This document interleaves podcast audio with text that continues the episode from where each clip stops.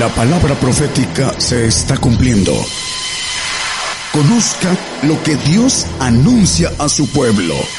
Bienvenidos a su programa, Gigantes de la Fe. Gigantes de la Fe.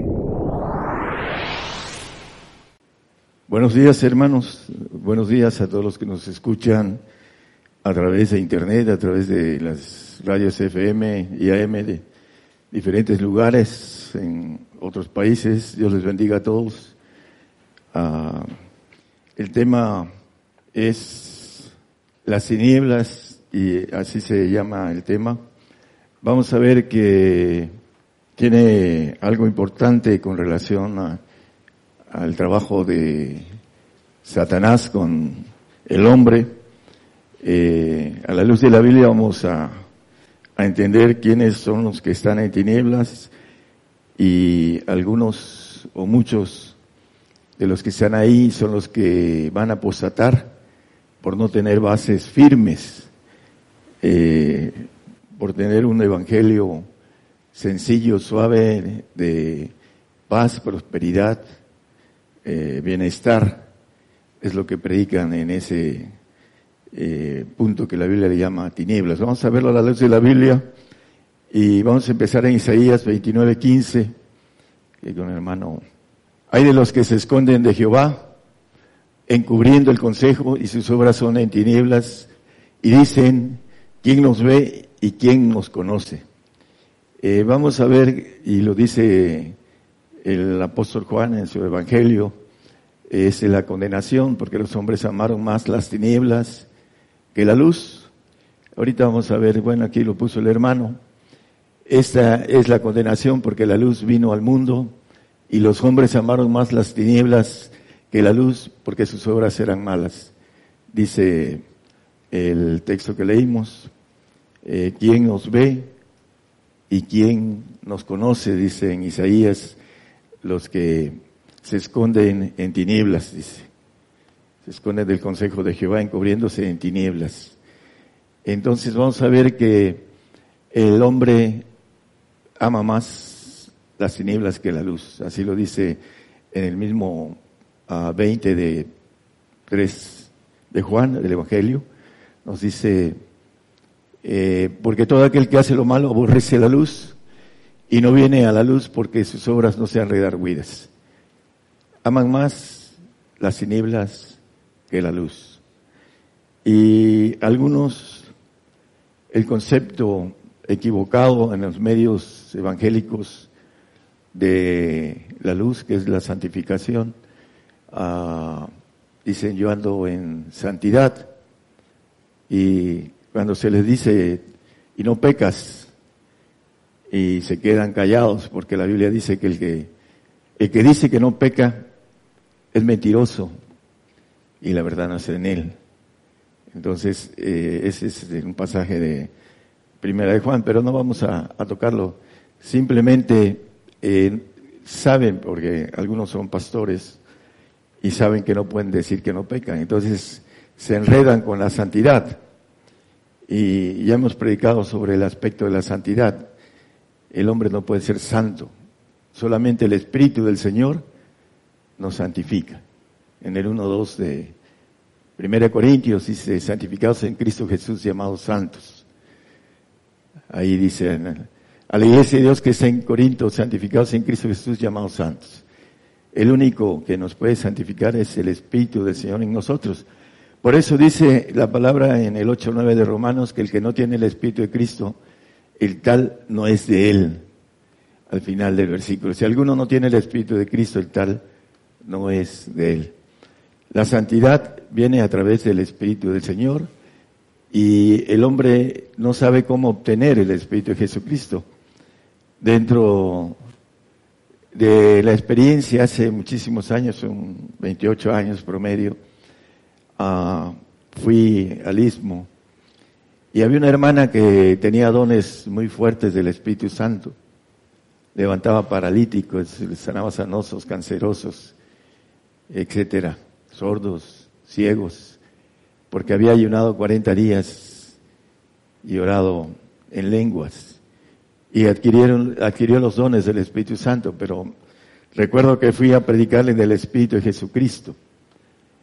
Y hay varios textos, no nada más estos que estoy dando. Y dice, 18 años sirviendo al Señor y nunca había escuchado el Espíritu de Jesucristo. Y aquí está en la palabra, dijo.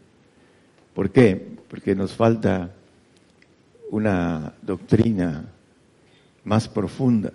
Id y bautizad a los gentiles, dice el apóstol, dice el Señor a los apóstoles, en el nombre del Padre, del Hijo y del Espíritu Santo. Y estaba yo con un pastor muy agradable en Buenos Aires, Hugo Adorato, por si por allá me está escuchando. Eh, empezamos a platicar con él y nos invitó a su iglesia. Y quiso saber antes de nosotros y nos ah, invitó dos horas antes con sus ancianos. Y empezamos a hablar y, porque le gustó que veníamos hablando de santidad. Y le hice el comentario del Espíritu de Jesucristo, es el que santifica. No, hermano, dice, usted no puede eh, predicar de esto.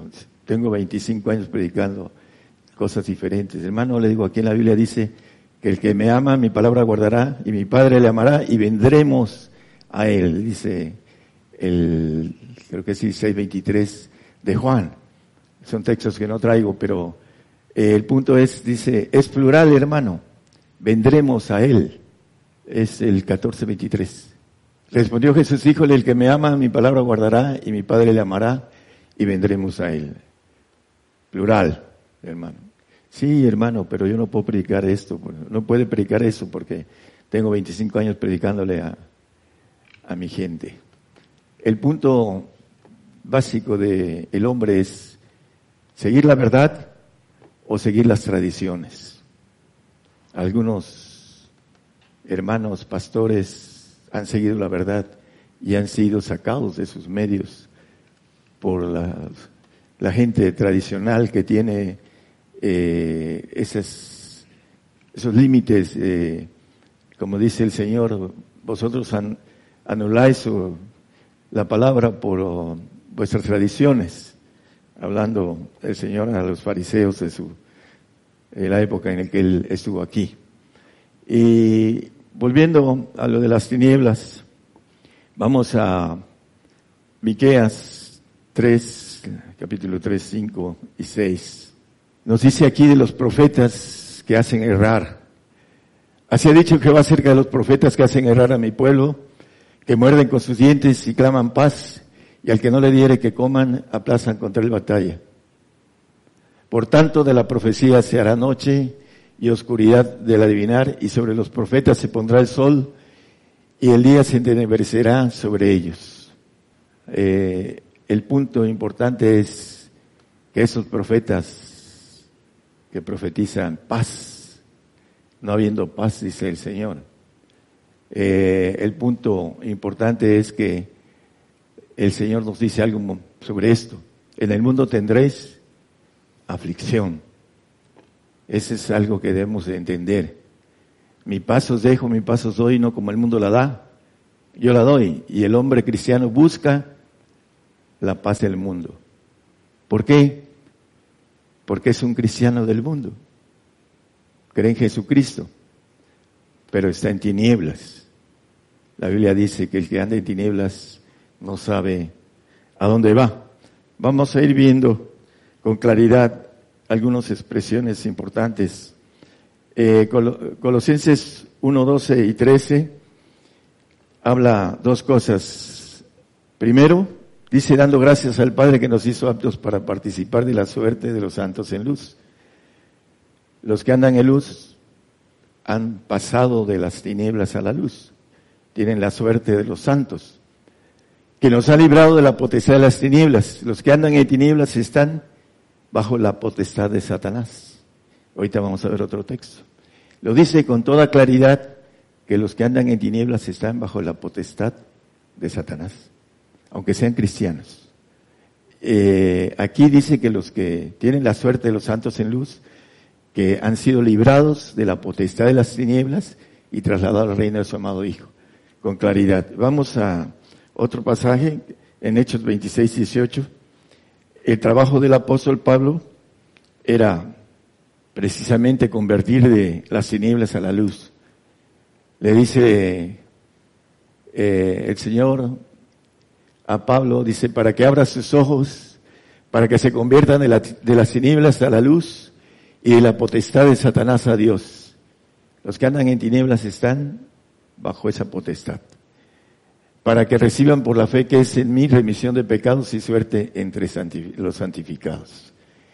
Dice que se conviertan de las tinieblas a la luz. Esa es la parte importante con relación al cristiano que está en tinieblas. La apostasía que habla en segunda de Tesalonicenses 2.3 eh, dice, no nos engañe nadie, en otras palabras dice, no se engañe nadie en ninguna manera, porque no vendrá el Señor sin que venga antes la apostasía y se manifieste el hombre de pecado, el hijo de perdición. Si aún los escogidos pueden ser engañados, dice el 24-24 de Mateo, nada más como referencia. No hay problema, hermano. Dice, eh, el, es 22, ¿verdad? Se levanta, no, el 24-22. Es posible, ¿no? Sí, el 22. 22. Bueno, hablando de los escogidos, uh, no, es el que habla de, eh, es el 24, no lo leí completo, es el 24. De tal manera que engañarán si es posible aún a los escogidos. Gracias, Señor. Eh, los que andan en tinieblas, que están en potestad del diablo, de Satanás, eh, la apostasía va a ser entre ellos abundante. Ellos piensan, por ahí nos dijeron a través de la radio, que ya el Señor hizo todo por ellos. Eso es lo que piensa el que anda en tinieblas, porque el diablo lo tiene bajo el lazo, habla la palabra, está enlazado de su mente, porque no piensa eh, que hay un pacto de sacrificio. Es una locura para el que anda en tinieblas el, el sacrificio del santo. Juntadme a mis santos los que hicieron pacto conmigo con sacrificio. Salmo 55 es un pacto con sacrificio, el pacto de luz, el pacto de santificación. Eso es locura para el que anda en tinieblas. Y para el que no cree, la cruz es locura. Y para el que anda en tinieblas, dice, el que no toma su cruz y me sigue, no es digno de mí, y maneja el 6.12 de Gálatas, que no quieren padecer persecución por causa de la cruz de Cristo. Es Gálatas 6:12.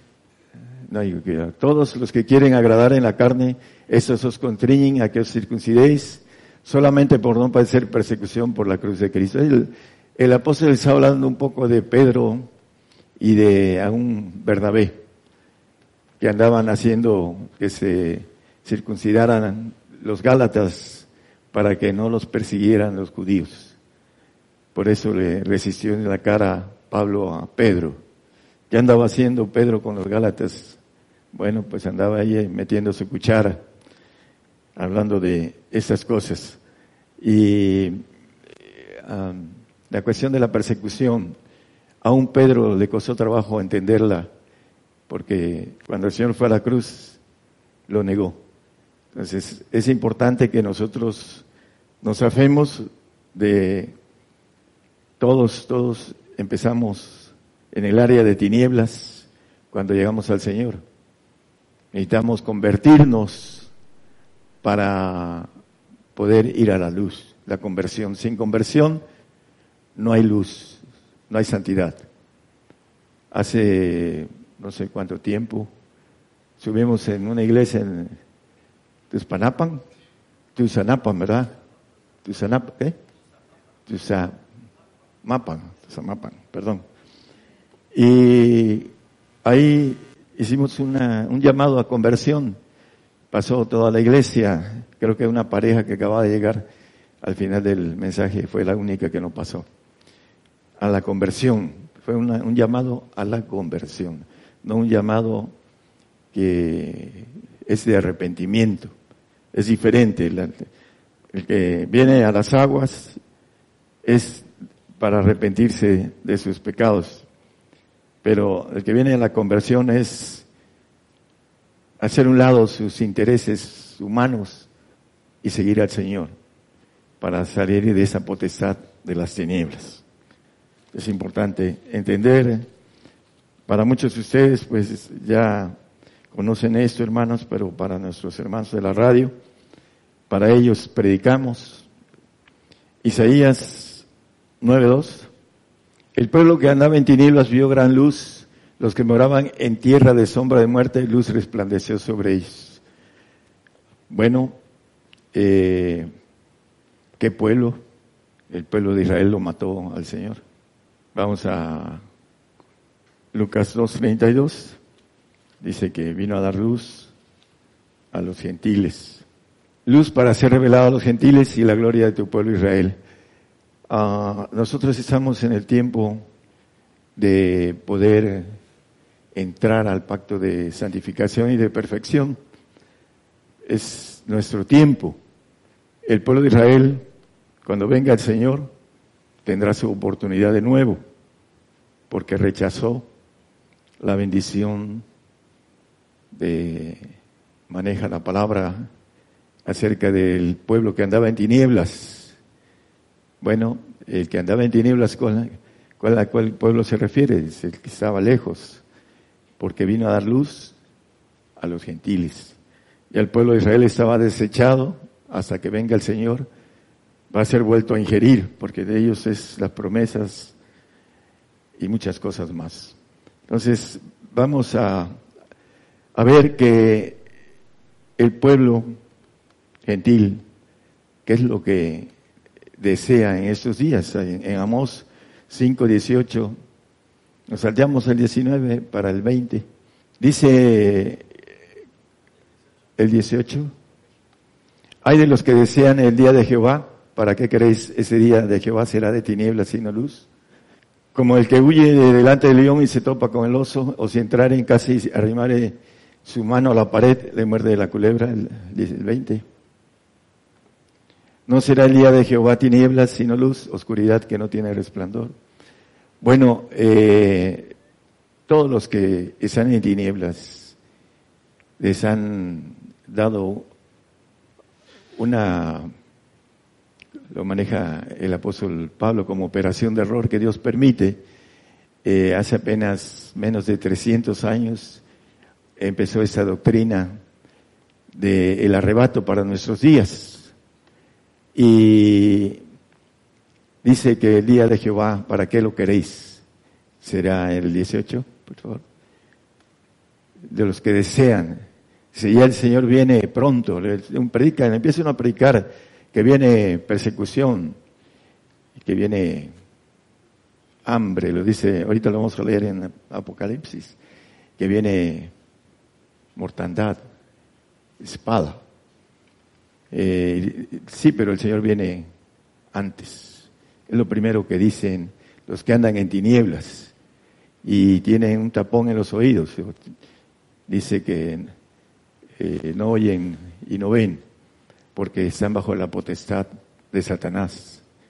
Lo que queremos de los que andan en tinieblas, hermanos, que nos escuchan, es si no quieren convertirse, cuando menos sean fieles al Señor los que nos escuchan a través de las ondas hercianas, para que puedan retener la salvación. Dice, ¿cómo podremos escapar si tuviéramos en tan poco una salvación tan grande?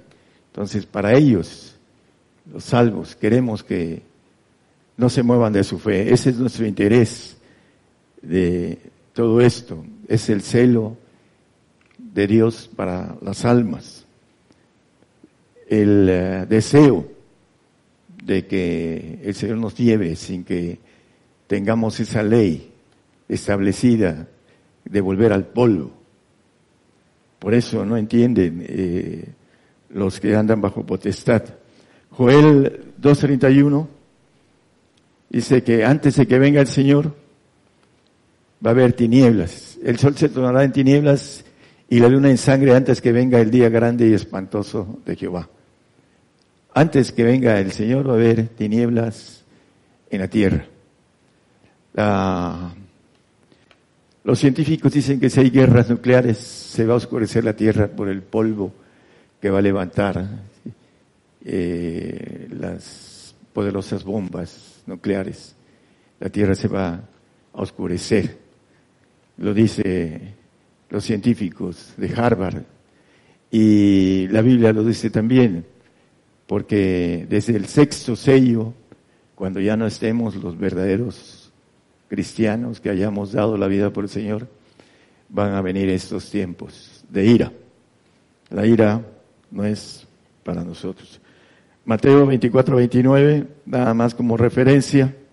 Ah, después de la aflicción de nosotros, el sol se oscurecerá y la luna no dará su lumbre y las estrellas caerán del cielo y las virtudes de los cielos serán conmovidas.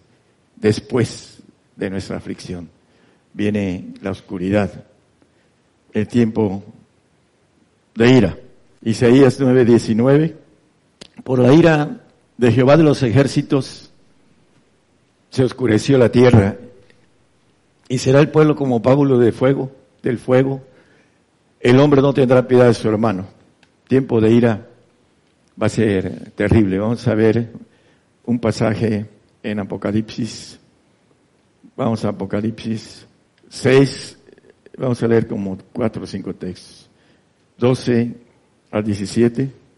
Y miré cuando él, eh, cuando él abrió el sexto sello y aquí fue hecho un gran terremoto y el sol se puso negro como un saco de silicio y la luna se puso toda como sangre. Vamos a esperar un segundito. Eh, ese sexto sello viene después del nuevo orden mundial, que es el quinto sello. El cuarto sello que estamos a punto de ver dice que el infierno y la muerte le seguían a este cuerno pequeño que va a crecer y que va a pedir adoración. Ese es otro tema, pero lo importante es, dice, ven y ve, vamos a ver morir casi dos mil millones de personas dentro de poco.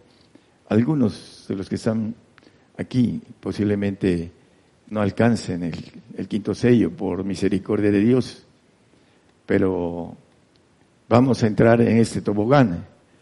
El sexto ya no habrá cristianos y se dice, después de la aflicción, el sol se oscurecerá, la aflicción de nosotros. Aquí, ah, el sexto sello, ya viene que el sol se puso negro como un saco de silicio y la luna se, se puso como, toda como sangre. Vamos a seguir, tiempo de ira.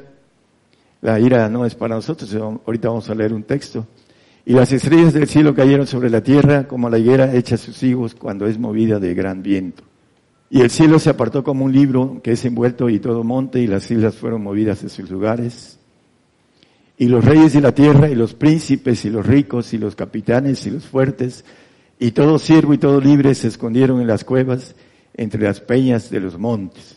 Y decían a los montes y a las peñas, caed sobre nosotros y escondednos de la cara de aquel que está sentado sobre el trono y de la ira del cordero porque el gran día de su ira es venida y ¿quién podrá estar firme?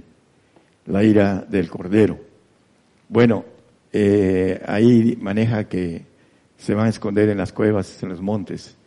El Señor le dice a su pueblo que huyan a los montes, porque por las guerras que vienen. Eh, en el 1 Tesalonicenses 5.9 vamos a, a entender que el tiempo de ira no es para nosotros, eh, porque no nos ha puesto Dios para ira, sino para alcanzar salud por nuestro Señor Jesucristo. Aquellos que nieguen al Señor, van a quedar ese tiempo terrible de ira, y después la ira eterna en un castigo eterno de parte de Dios. Por eso es importante ir al único que tiene palabras de vida eterna, que es Jesucristo. Hay que ser fiel, que nadie nos tome o nos robe nuestra corona. Isaías 2.10, vamos a ver en dos pasajes en dónde nos vamos a meter en el tiempo de ira. Métete en la piedra, escóndete en el polvo de la presencia espantosa de Jehová y del resplandor de su majestad. Ese tiempo nos dice el Señor que la piedra, Cristo, escóndete en el polvo, porque es una ley que está establecida que el hombre muere una vez y después el juicio. En Isaías 19:20 es más claro todavía, dice, escóndete mientras pasa la ira. Es, no, no es ese, hermano. Isaías 26, 20. Perdón. Anda, pueblo mío, éntrate en tus aposentos, cierra tras ti tus puertas, escóndete un poquito por un momento en tanto que pasa la ira. Dice, entra, éntrate en tus aposentos, cierra tras de ti tus puertas, hablando de esconderse en el polvo. Un ratito, dice, un momento, mientras pasa la ira. Permítanme un segundo, por aquí tengo Nahum 1.6, vamos a Nahum 1.6, por favor. ¿Quién permanecerá delante de su ira? ¿Y quién quedará en pie en el furor de su enojo? Su ira se derrama como fuego y por él se hienden las peñas. ¿Quién permanecerá delante de su ira? Bueno, ah, después de la ira viene la bienaventuranza para los santos y por supuesto para los perfectos. Bienaventurado y santo el que tiene parte en la primera resurrección, Apocalipsis 26 viene la, el Señor a gobernar la tierra en tiempo de oscuridad, después de estas guerras, en donde el hombre va a pedir la muerte por causa de esas enfermedades que van a traer la polución nuclear. Eh, bienaventurado el santo que tiene parte en la primera resurrección. Cuando venga el Señor, el santo y por supuesto el perfecto, es el que va a ver al Señor, el que va a estar de pie porque va a ser levantado de su tumba. Así lo dice la palabra.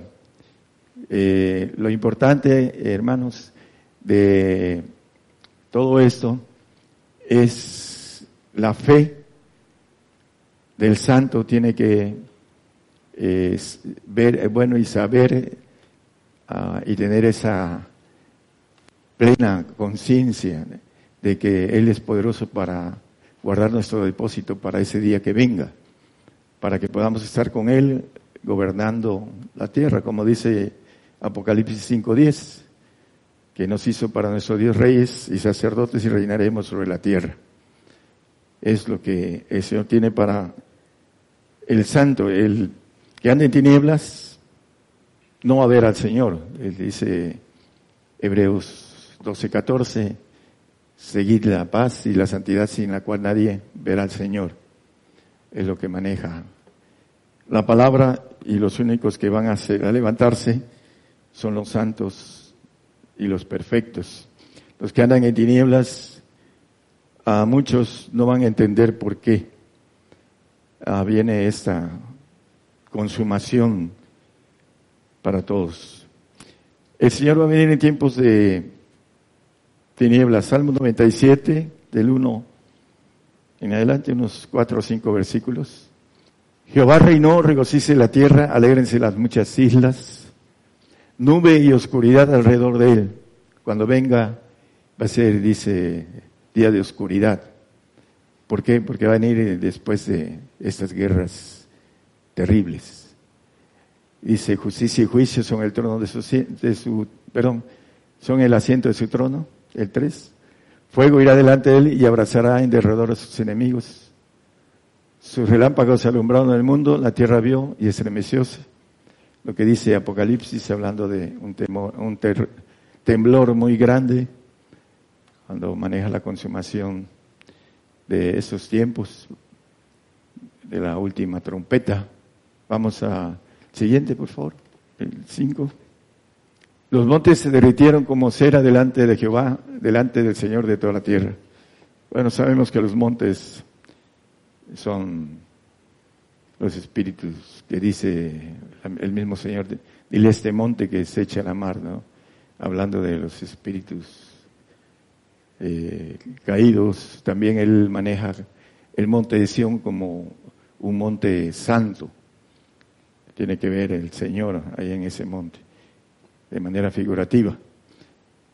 Eh, viene en tiempo de tinieblas, dice el, versículo 2. Nube y oscuridad alrededor de él. Viene a limpiar la tierra. Dice que la va a estremecer, la va a hacer que cambie de estaciones. Ya no van a ser cuatro estaciones. Ya vamos a, a tener dos, como aquí en Coatzacoalcos. La del calor y la del ferrocarril. No, van a haber dos estaciones, las mejores primavera y verano. Serán las mejores estaciones de milenio. No dice cuáles, pero bueno, yo supongo que esas son las mejores. Eh, en segunda de Tesalonicenses 2.7 nos habla de el miserio y la iniquidad está obrando.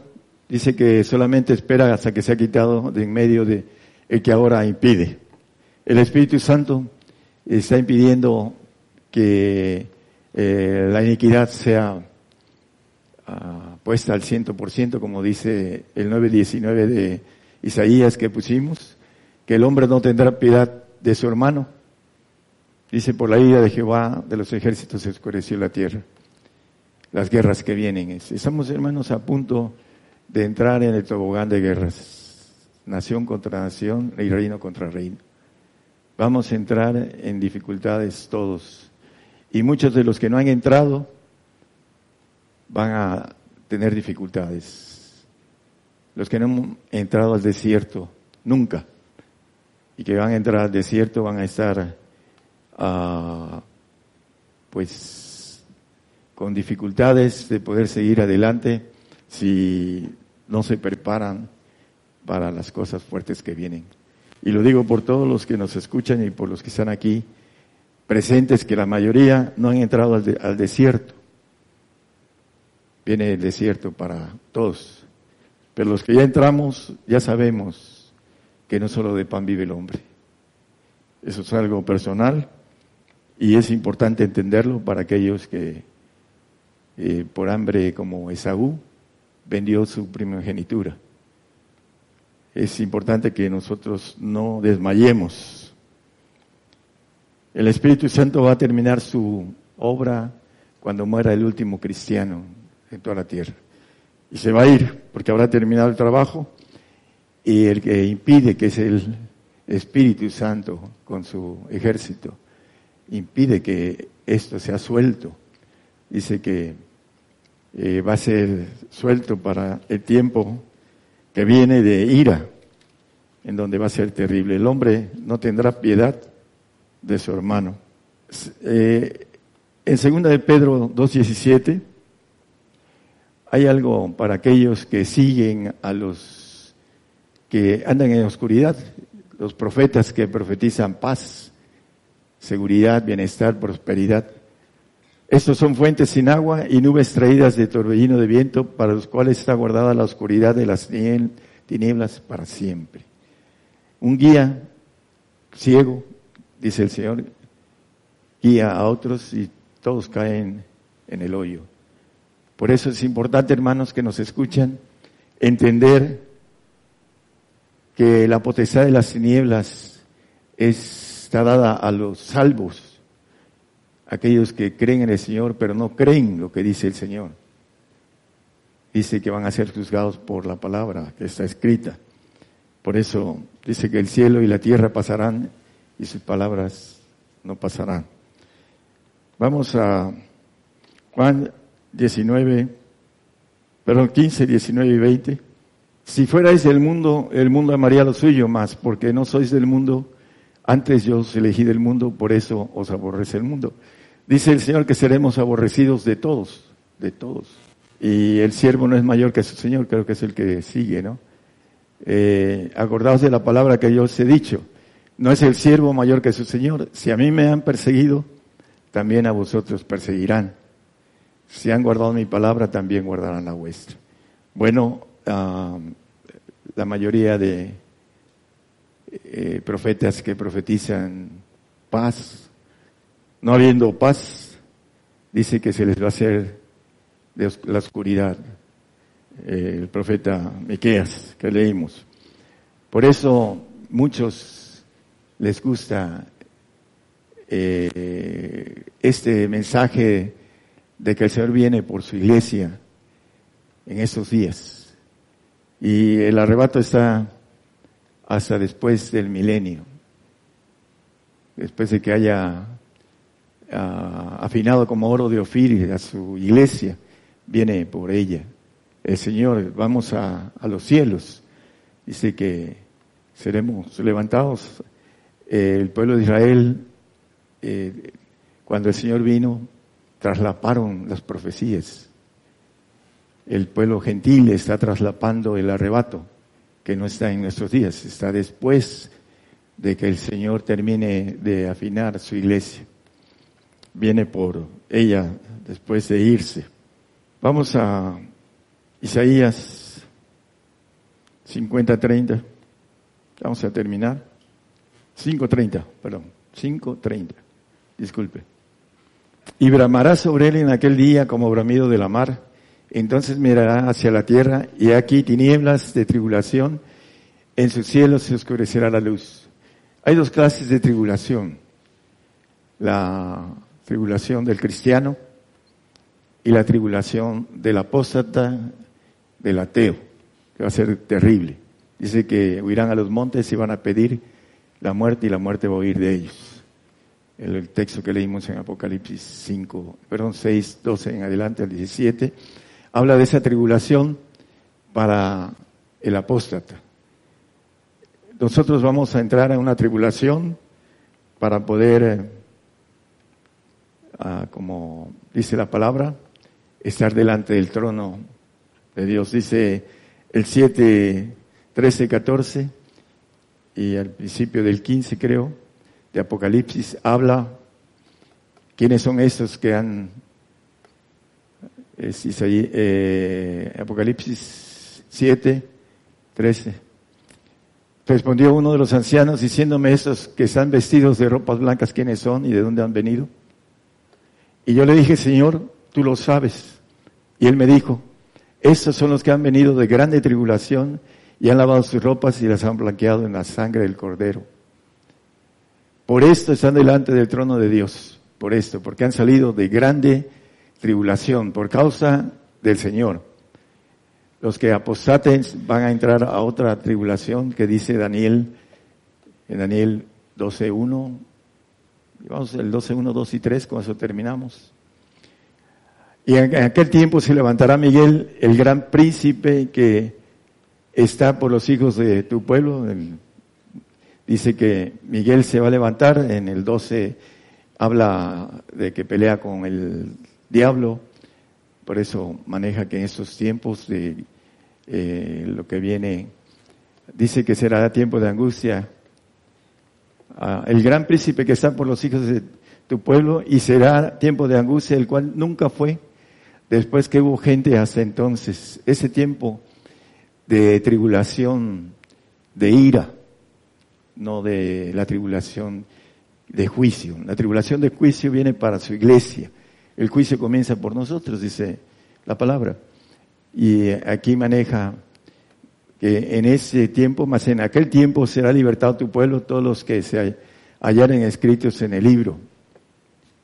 Y muchos de los que duermen en el polvo, los santos, dice, de la, eh, de la tierra serán despertados, unos para vida eterna y otros para vergüenza y confusión perpetua.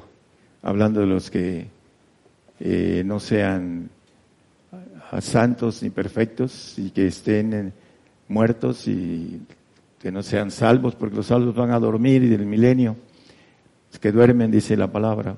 Entonces dice que va a ser para vergüenza y confusión perpetua. Y el siguiente dice que los entendidos resplandecerán como el resplandor del firmamento y los que enseñan a justicia y a la multitud como a las estrellas a perpetua eternidad. Los entendidos. Entonces, hermanos, nos conviene la grande tribulación de juicio y no la tribulación que nunca antes ni después va a haber de aflicción en los tiempos de ira. ¿Quién podrá estar delante de él, de permanecer delante de él en su ira? Hablando de la ira que viene después de que nosotros nos escondamos en el polvo. Los que andan en tinieblas no saben a dónde van. Por eso es importante salir de las tinieblas, como dice la palabra que los que amaron más las tinieblas que la luz en el 3.20 de Juan. Por eso uh, pueden apostatar con más facilidad los salvos. Que nadie robe la corona, hermanos, que ostentan ya sea de salvación o de santificación, porque la de perfección ya no hay robo. Así lo dice la palabra. El que tiene el Espíritu de Dios completo, el Padre, el Hijo y el Espíritu Santo, ya dice la palabra que está del otro lado, no son tocados. Por eso dice, en amor de Cristo, dice en Romanos 8:35, ¿quién nos apartará del amor de Cristo? Tribulación, angustia, persecución, hambre, desnudez, peligro o cuchillo. Dice que por causa de ti somos, como está escrito, somos muertos todo el tiempo. Somos estimados como ovejas de matadero. Antes, ahí viene lo importante, dice, antes en, en todas estas cosas hacemos más que vencer por medio de aquel que nos amó. Tenemos que vencer todas estas cosas naturales de persecución, de hambre, de desnudez, de peligro, de cuchillo, etcétera. Tenemos que ser vencedores. Pero, ¿qué dice después de esto? Por lo cual estoy cierto, dice el apóstol. El que es perfecto, dice los que somos perfectos. Dice que ni la muerte, ni la vida, ni ángeles, ni principados, ni potestades, ni lo presente, ni lo porvenir. Y dice, ni lo alto, ni lo bajo, ni ninguna criatura nos podrá apartar del amor de Dios, que es en Cristo Jesús, Señor nuestro. Dice, hablando de esa certeza de tener el Espíritu del Padre. Ni la muerte, ni la vida, ni ángeles, lo espiritual, no lo puede apartar. El amor de Cristo, lo natural, persecución, hambre, desnudez, peligro. El 835, ¿qué nos podrá apartar del amor de Cristo? Pero dice en el siguiente, eh, hablando de el 36, bueno, el, el 35 dice, tengo por cierto. No, no, ese es el 37, hermanos, perdón. 38, por lo cual estoy cierto. Y empieza a dar la lista espiritual, hablando de muerte, vida, ángeles, principados, potestades, ni lo presente ni por venir, ni ninguna criatura nos podrá apartar del amor de, Cristo, hablando del amor de Dios, perdón que es en Cristo Jesús nuestro. El amor del Padre, la diferencia entre el amor del Hijo, que el santo es el que tiene el Espíritu del Señor y el perfecto es el que tiene el Espíritu del Padre. El perfecto tiene certeza que nada lo va a apartar, que es algo de tránsito nada más para adquirir la nueva criatura en los cielos, no aquí en la tierra. Primero vamos a estar aquí con el Señor, gobernando la tierra y después gobernando los cielos, aquellos que hayamos obtenido el Espíritu del Padre. Que el Señor los bendiga, hermanos. Por el día de hoy hemos conocido más de la palabra profética más permanente que alumbra como una antorcha en un lugar oscuro hasta que el día esclarezca y el lucero de la mañana salga en vuestros corazones. Esta ha sido una producción especial de Gigantes de la Fe. Conozca más de los planes de Dios para el hombre en nuestra página de internet gigantesdelafe.com.mx, donde encontrará radio en vivo el podcast con los estudios del Evangelio del Reino de Dios y nuestras redes sociales. Gigantesdelafe.com.mx Gigantesdelafe.com.mx